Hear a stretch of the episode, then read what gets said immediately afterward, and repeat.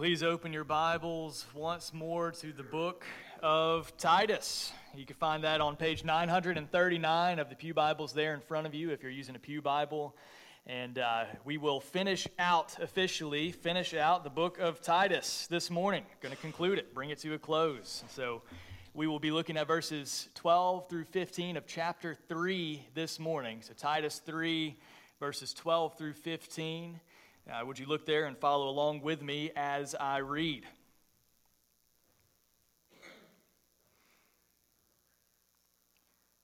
When I send Artemas or Tychicus to you, do your best to come to me at Nicopolis, for I have decided to spend the winter there. Do your best to speed Zenas the lawyer and Apollos on their way. See that they lack nothing. And let our people learn to devote themselves to good works, so as to help cases of urgent need and not be unfruitful. All who are with me send greetings to you. Greet those who love us in the faith. Grace be with you all. This is God's word. Let's read and let's pray over the reading of his word. Would you pray with me? Father God, we thank you for Titus. Lord, we thank you for Paul and in this letter that he wrote. We, we thank you for the zeal for good works that is displayed here in this book and the ways that, that you've used this book to build your church. And we pray now that as we bring this book to a close, that we would leave this place stirred up to love and to good works. And we pray this in Christ's name. Amen. We have spent the past eight, now nine weeks together unpacking the book of Titus, and now this morning, Lord willing, it is time to bring it to a close. In my Bible, it's only two pages long.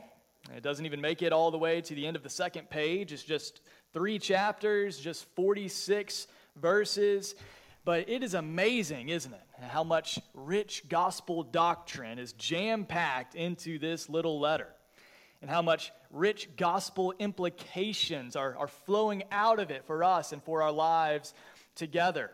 As we prayed before the service uh, this morning, Miss Priscilla asked me, she said, I, I just don't know how you could possibly squeeze one more sermon out of the book of Titus. Well, we're going to try together this morning.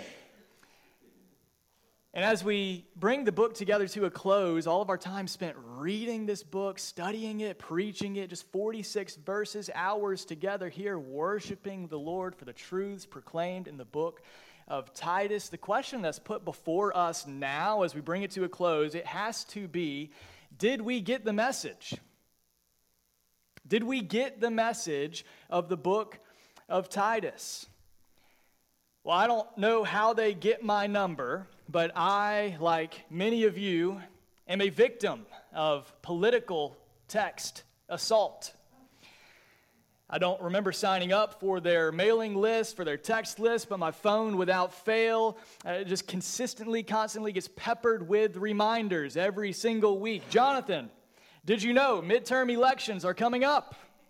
Jonathan, did you know we need your vote? Jonathan, did you know let your voice be heard. And I try and I try and I try in vain to unsubscribe, make it stop, stop texting me.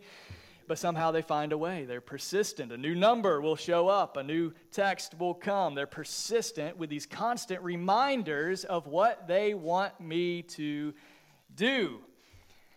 Well, I've not read any scholarly material on this, but I am pretty sure that they got this tactic from the Apostle Paul.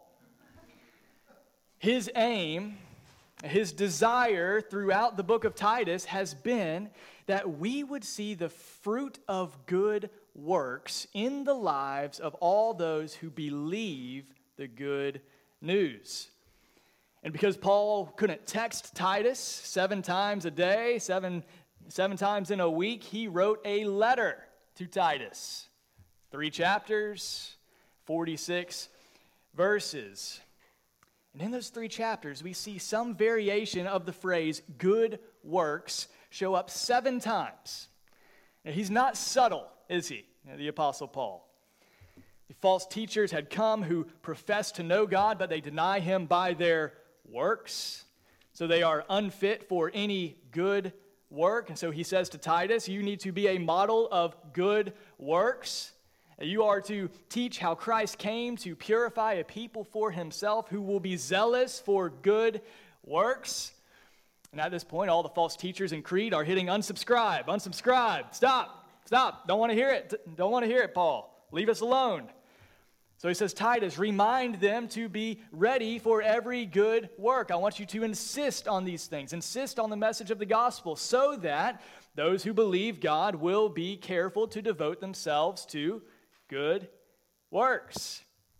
And here in our passage this morning, as we bring Titus to a close, just in case we have been sleeping through the past two months together, Paul reminds us once again chapter 3, verse 14.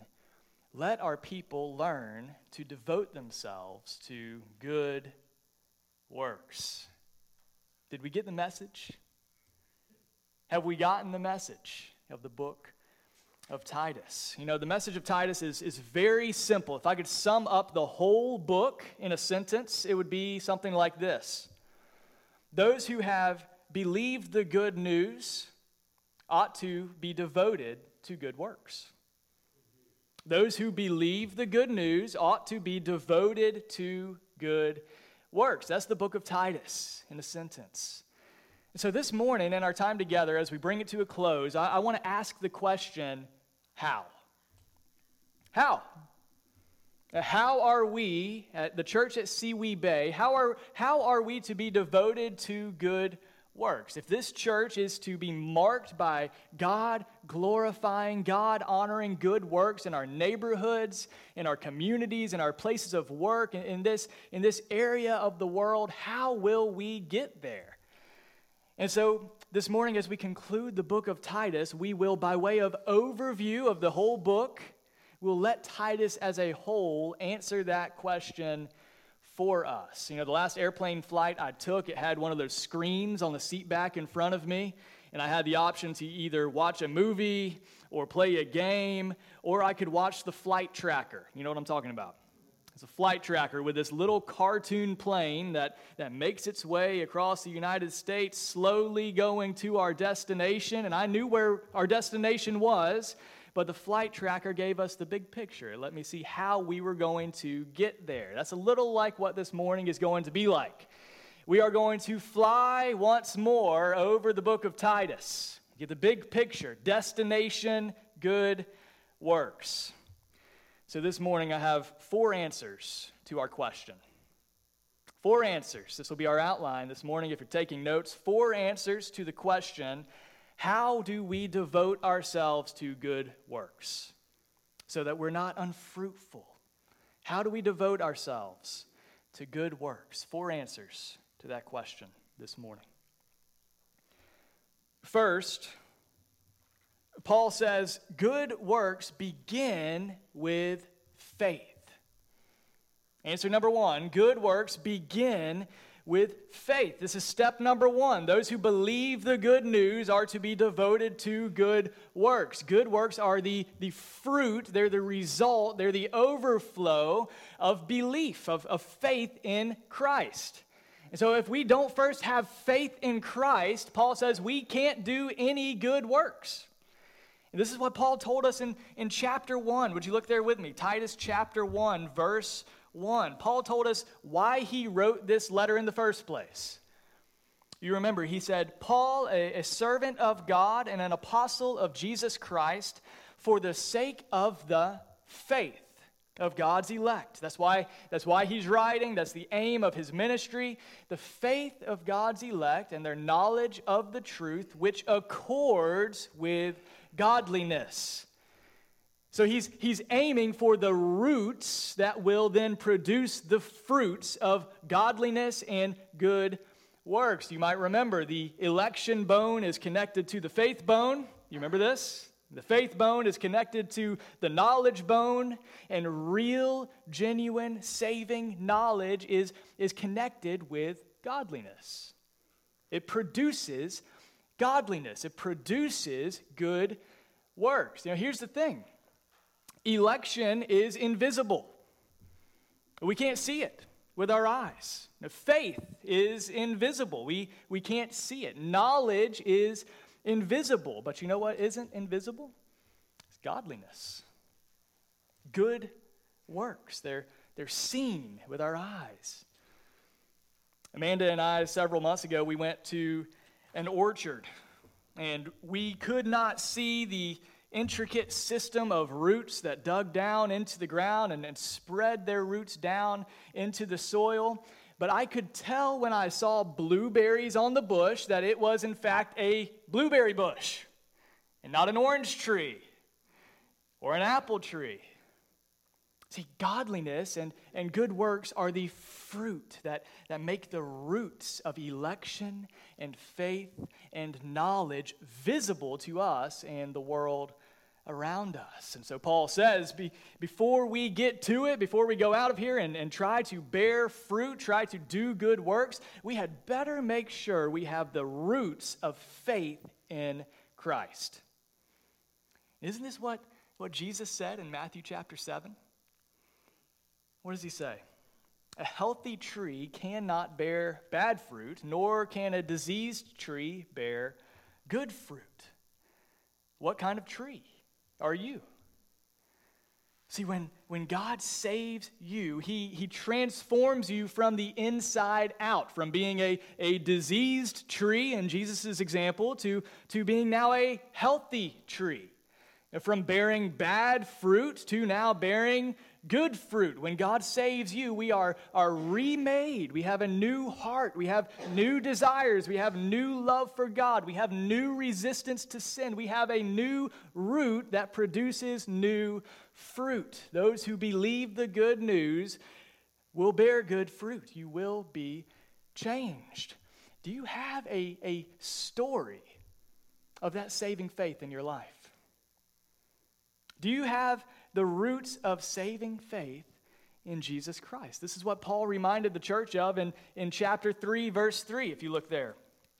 You remember this, this before and after picture. Chapter 3, verse 3.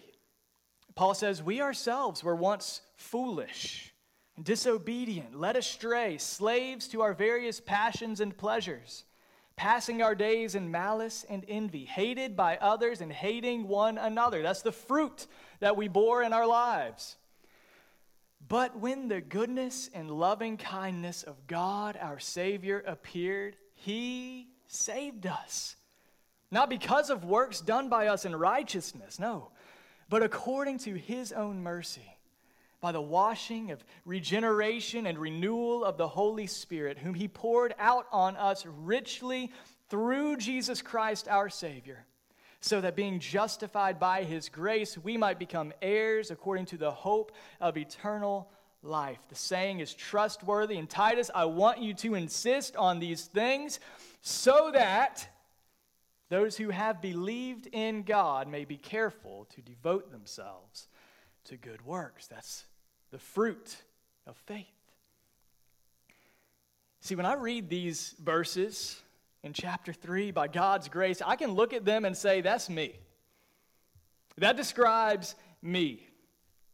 I was, I was lost. I was bearing bad fruit. I was showing by my life and by my sin that I did not know God like I thought I did. I was familiar with Him, I did not have faith in Him. I, I had learned about Him, but I did not, in fact, love Him. And those invisible roots were made visible by my life of sin, but by his mercy, God saved me. Do you have a story like that of, of saving faith in Christ? If you do this morning, praise God. That's God's work in you. Don't move past that. If, if you have a story of God's grace in your life, if you're here this morning and you don't have a story like that, maybe, maybe God's calling you today. Put your faith in Christ. And come to Him. Sow, sow your roots down deep into Him that you might bear fruit of godliness. We have to start there. Do you know Him? Second, second, we must constantly root our works in the gospel.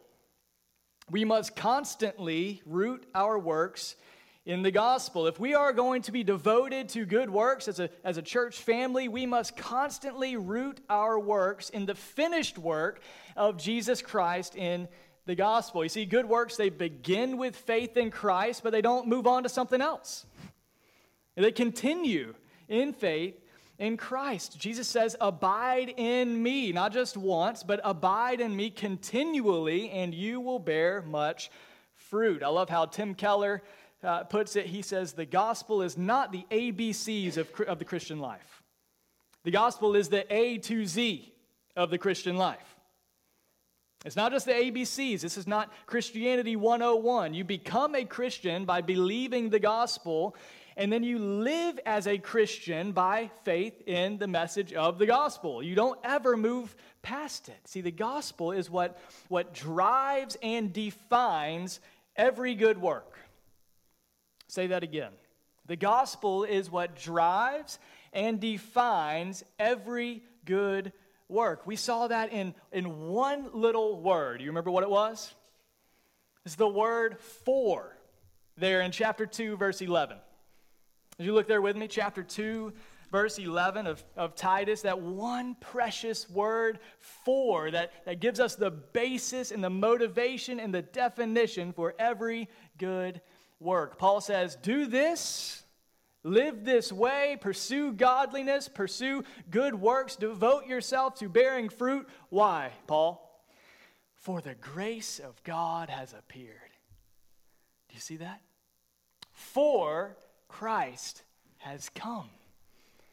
And this is, this is why we spend ourselves for the glory of God. The gospel drives devotion to good works. If you've joined us this morning and you're, you're not a Christian, uh, you might wonder why do Christians act the way they do? Why are they so strange? Why do they do those things that they do? What is it about Christians that make them act the way they do? Why do Christians act so different? That's what we, that's what we want the world to say. Why don't they join us in sinning the way that we do? Why do they serve us without any expectation of, of repayment or any strings attached? Why don't they, why don't these Christians seem to stress out or freak out about the same things that I do? Because for the grace of God has appeared, bringing salvation for all people, training us to renounce ungodliness and worldly passions and to live self controlled, upright, godly lives in the present age. Church, this is the gospel.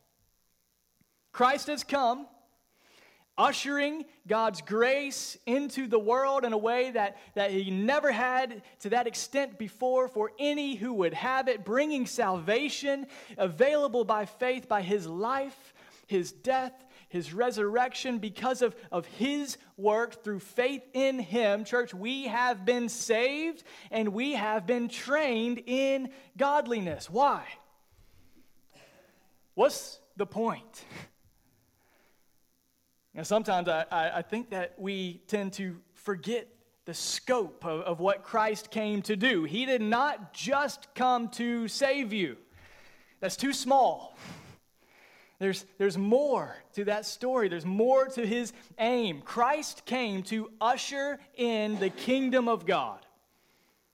Christ came to restore all that was lost in the fall, all that has been cursed by sin, including you, including me. The Christ came to recreate a world that has been broken by sin. He came to, to peel back the layers and the, the influence of sin and Satan and to usher forth his reign here on earth. And it is that work of the gospel that defines all of our good works. No more let sins and sorrows grow, nor thorns infest the ground. Y'all didn't know you were getting Christmas music this morning. No more let sins and sorrows grow, nor thorns infest the ground. He comes to make his blessings flow far as the curse is found. Far as the curse is found. Christian, Christ came to undo what was cursed in the fall, including us. That's, that's why we're, we're different. We have been remade, we have been reclaimed. We have been plucked out of belonging to this world and, and made citizens of the kingdom of God. And because Christ became a curse for us, we are no longer under the curse of sin. We've been, we've been made his, his sons and daughters, and so now we join him in that mission. That is our mission, is to fill the earth with the glory of God, to reclaim worshipers of the living God, to make worshipers of those who have been lost and cursed by the, by the dread of sin. That is the whole point of good works.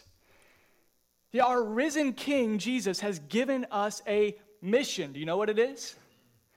Go therefore and make disciples of all nations, baptizing them in the name of the Father and the Son and the Holy Spirit, teaching them to obey all that I have commanded you, and surely I am with you to the uttermost ends of the age. That is the mission of the church. We may do many good things to that end. But, church, hear me. Our, our mission is not primarily to be kind people. Our, our mission is not primarily to be good citizens or to, to feed the hungry, to do works of mercy, to hold the door open when someone's lagging behind, to help someone with their groceries, to say, God bless you at the checkout line. Though we may do these things, though, though we should as Christians do these things, those acts of kindness, those, those works of, of charity, those good deeds are props and pointers to the good news of the gospel. Our primary mission is the message. Church, our, our primary ministry as a church, the mission God has given us, the risen Christ, our primary ministry is the message of the gospel. It's the gospel that defines our good works.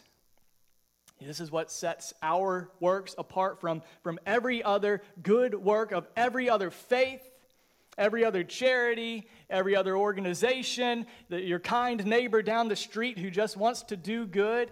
Church, what sets our works apart is what drives it and defines it. It's, it's the gospel, it's the mission of Christ. Because Christ has come, bringing salvation to us, church, we go. We bring the message of the gospel to everyone who will hear it. Because Christ has come training us in righteousness, we go. And we make disciples, training them, teaching them to obey all that He's commanded. Because God is at work magnifying His glory, we join Him in magnifying His glory in the gospel of Jesus Christ. Isn't this what we see in this conclusion to Titus? Practical deeds, coming and going travel plans, acts of mercy, support, encouragement Paul says, Come to me and Nicopolis, speed Zenas the lawyer, Apollos on their way, see that they lack nothing, meet their needs, help in cases of urgent need, be hospitable, send financial support, meet tangible, practical needs. Why? Not just for the sake of doing good, but for the sake of the mission. And these were, were servants laboring to build the church, to, to spread the gospel, to make disciples, to, to peel back the curse of sin and usher forth the kingdom of God. Every good work must fit under that banner, or it's not good. Third, third, Paul says if we're going to be devoted to good works, friend, we must commit to community. We must commit to community. So you've, you've believed the gospel, you understand the mission, you're ready to get to work. Paul says, don't go it alone. And one of the best ways to devote yourself to good works is to commit yourself to a community of people who are also devoted to good works who also believe the gospel, maybe, maybe even a community that gathers in, in a certain place every single week to hear the good news of the gospel preached, who gather to worship the risen Lord, and then they're sent out the doors on their way into their daily lives to go about the work of God that He's given them to do. Do you know any communities like that? That's the local church.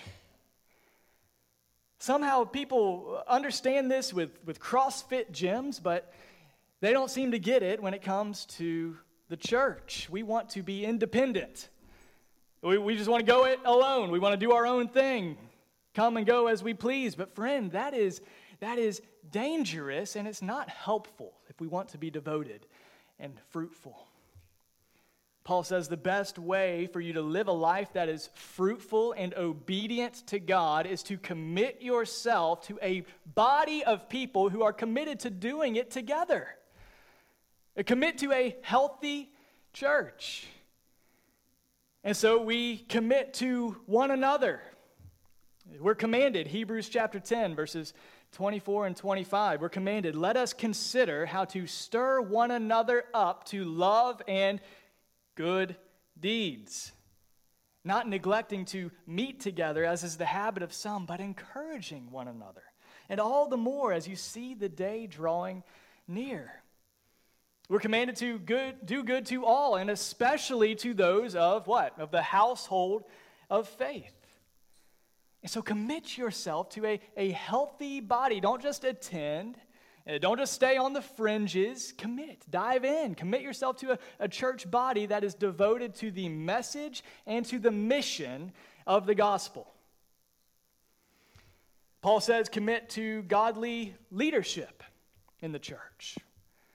You may remember this was one of the main issues in, in this community in Crete. The churches were forming, good things were happening, but, but there were some problems. This is one of the main reasons that Paul wrote the letter to Titus. False teachers had crept in, had come into these churches in Crete, spreading lies, dividing the church, leading people astray. And so Paul tells Titus in chapter 1, verse 5 This is why I left you in Crete, Titus so that you might put what remained into order and appoint elders in every town as I directed you. False teachers were on the rise. Church was, was dividing, division is mounting. Paul tells Titus, appoint elders. Why? It's because in this redeemed community, elders are given by God to lead the church in reflecting and proclaiming the glory of God. That's what elders do. We're, we're given to the church to lead the church in reflecting and proclaiming the glory of God. So Paul says, appoint shepherds, appoint elders, appoint pastors who will lead in reflecting the glory of God. No, they're not going to be perfect, goodness, no, but, but above reproach not arrogant, not quick tempered, faithful to their wives, godly fathers to their children if they have them, men of godly character worth imitating, men who are, are leading lives worthy of imitation, and men who proclaim the glory of God. And Paul says these elders must be able to teach sound doctrine. Why? It's because it's the Word of God that builds the church. The Word of God alone is what, what fuels the mission. So Paul says to Timothy, all scripture is God breathed and is useful for teaching, rebuking, correcting, training in righteousness, that the man of God may be thoroughly equipped for what? Every good work. So the role of elders, church, is to equip you, the saints, with the word of God for good works. You know, that's the number one thing that matters when you're looking for a church. That's the number one thing that should matter for you when looking for a church. More important than, than the, the music, more important than the size is it big, is it small? More important than does it have the right programs? What does it offer? Where do I feel comfortable? Where do my friends go? The most important question you should ask when you're, you're looking for a church is this a church that preaches the Word of God? Is this a church where, where the shepherds are leading the flock with the word and with their lives? Is this, is this a place where you're being led to trust and to follow the chief shepherd, Jesus Christ? Where the attention's not up here, where it is where it belongs. The focus is on Jesus. Which is why he says we must commit to keeping the gospel central in our church. Commit somewhere where the gospel will be central. A healthy church keeps the gospel at the center and is not easily distracted. This is what we saw last week, if you remember. Be watchful of distraction, be watchful of division. Chapter 3, last week we saw chapter 3, verses 9 through 11. Paul, Paul told us to be watchful of distraction and division. Avoid foolish controversy, and if necessary, with tears, remove divisive people. You remember, discussion that does not lead to devotion might just be a distraction. The devil would love nothing more than for us to, to gather and to obsess over some minor topic, some minor obscure section of the Bible, and never focus on the gospel, never get to work, never grow in godliness, never go and change anything about our lives, never bear any fruit. The devil would, would love for us to do that. Always learning, but never arriving at knowledge of the truth. He would love for us to divide over some second tier, third tier issue, issues that ignore the unity, the fundamental unity that we have in Christ. And so, church, be watchful of, of division, be watchful of distraction. We can get so distracted by minor things, even good things, that we forget our mission, that we forget our purpose, that we forget the gospel. If we are going to be devoted to good works, church, it's got to be together. Commit yourself to the body of Christ. Fourth, and finally, if we are to be devoted to good works, we must each take personal responsibility. Personal responsibility. Paul says in Ephesians chapter 4, when each part of the body, when, when each member of the body is, is working properly, every joint, every bone at work in its place, doing its job, then the body builds itself up in love. See, the church is, is united. The gospel has united the church, and the church is profoundly diverse. And we need each part, each member, each joint to be devoted and fruitful. We need each member of the body devoted to the work. Each one of us must take personal responsibility to go bear fruit, to go do good, to go do gospel ministry right where you are. Isn't this what, what we see here in our conclusion? Artemas, Tychicus, Zenas, the lawyer, Apollos, normal people with day jobs, a lawyer, going about the mission of the gospel. This is what, what Paul commanded us in chapter 2. If you look there, he commanded Titus in chapter 2. He said, But as for you, Titus, he says in verse 1, teach what accords with sound doctrine. Teach what teach sound doctrine, yes, but don't stop there. Teach teach what accords with sound doctrine. The sound doctrine is always practical. Teach the, the godliness that we should expect to see in every Christian, every believer, every member. Godliness, good works is for you. And you may not even have to leave home to do it. You know, sometimes I, I think that we think in order for us to really be about good works, to, to really be doing ministry, we have to, to get up and uproot ourselves, go somewhere else, start something new, remove ourselves from our current context, from our normal day to day lives.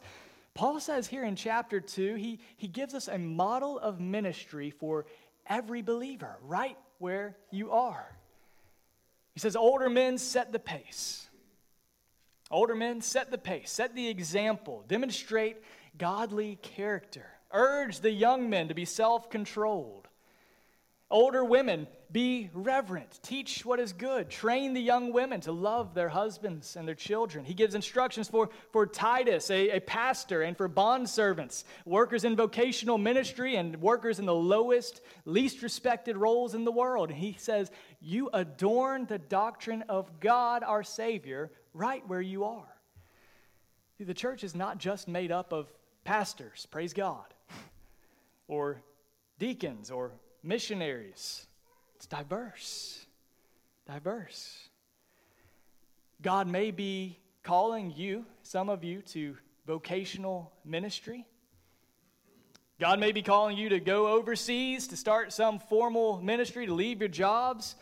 Or maybe, maybe, God may be calling you to bear fruit right where you are. At least at least start there. In your, your ordinary i'm putting quotes around ordinary you see that. In your, your ordinary day-to-day normal life would you would you look around yourself and ask what roles has god placed me in right now? Uh, where has god placed me?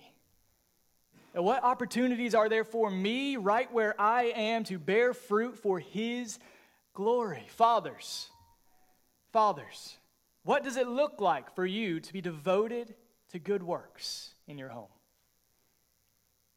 Husbands, what does it look like for you to be devoted to good works in your home, in your marriages? Mothers, what does it look like for you as you raise the children at home to be devoted to good works? Wives, what does it look like for you to be devoted to good works? When you, when you go to bed tonight, you lay your head down on the pillow, and your mind starts thinking about all the work that you have to do tomorrow when you get to work. Are we thinking, what do I have to do, or what opportunities has God given me to bear fruit for His glory? See, those are, are two very different ways to think about our time, very different ways to think about our opportunities. How, how can we be about the work of God this week? See, the church is, is made up of all sorts of different types of people with different giftings, with different opportunities for ministry. There may be people in your sphere of influence that I will never have the chance to reach, but you do. Are you seeking to be devoted to good works right where you are? So here's a, a practical application for you as we close. You can do this this afternoon in about 10 minutes, okay? Roles and goals. Think about your roles. Think about your goals. I want you to go home this afternoon, 10 minutes, write down your roles. What are they? God has given me the roles of, of husband, of father, of, of pastor, of friend, of son, of citizen. These are different roles, spheres of influence in my life. What roles has God given you? And then beside them, goals goals. I want you to brainstorm and to think specific ways that you can honor the Lord in the place that He's put you. How can you be devoted and fruitful to the Lord this week? See, Christ came to create a people for His own possession who are zealous for good works at home, at work, at church, in the neighborhood, at the ballpark, in the gym? Are you zealous to make much of the glory of God? Because that's the point, isn't it? Church, our mission is to magnify the glory of God in the gospel of Jesus Christ. Everything we do must serve that purpose. Any deed that we do that does not serve that grand purpose is not a good deed. And so we enjoy Him and we equip the saints and we evangelize the lost. Do your neighbors know that you're a Christian? Not just that you're, you're kind, not just that you're moral. Do you, they know that you want them to know Jesus? Nine weeks now in the book of Titus. Have we gotten the message? We leave this place commissioned church, unto good works. Because Christ has come into our world, rescuing it from the curse of sin, redeeming it from, from brokenness and rebellion against God, we now go out of this place into the world to accomplish the good works that God has prepared for us to do for the glory of God. For by grace you have been saved through faith. This is not your own doing. It is the gift of God, not a result of work, so that no one may boast. For we are his workmanship, created in Christ Jesus for good works, which God prepared beforehand that we should walk in them. Let's get to work, church. Would you pray with me? Lord, we thank you that you have prepared good works for this body to do. We pray that they would become clear to us as we think and meditate on, on what opportunities you've given us to bear fruit for your glory. God, I'm excited to see the fruit that you will bring from the labor uh, of these saints. God, I'm excited to see those who would come into the kingdom because of the faithful gospel proclamation of, of this body. I'm excited to see those who would be served and, and loved out of the, the overflow of our love for you and what you've done for us in Christ. God, thank you for the book of Titus. Thank you for what we've learned in it. We pray that we would get the message. We love you, Father. We pray this in Christ's name. Amen.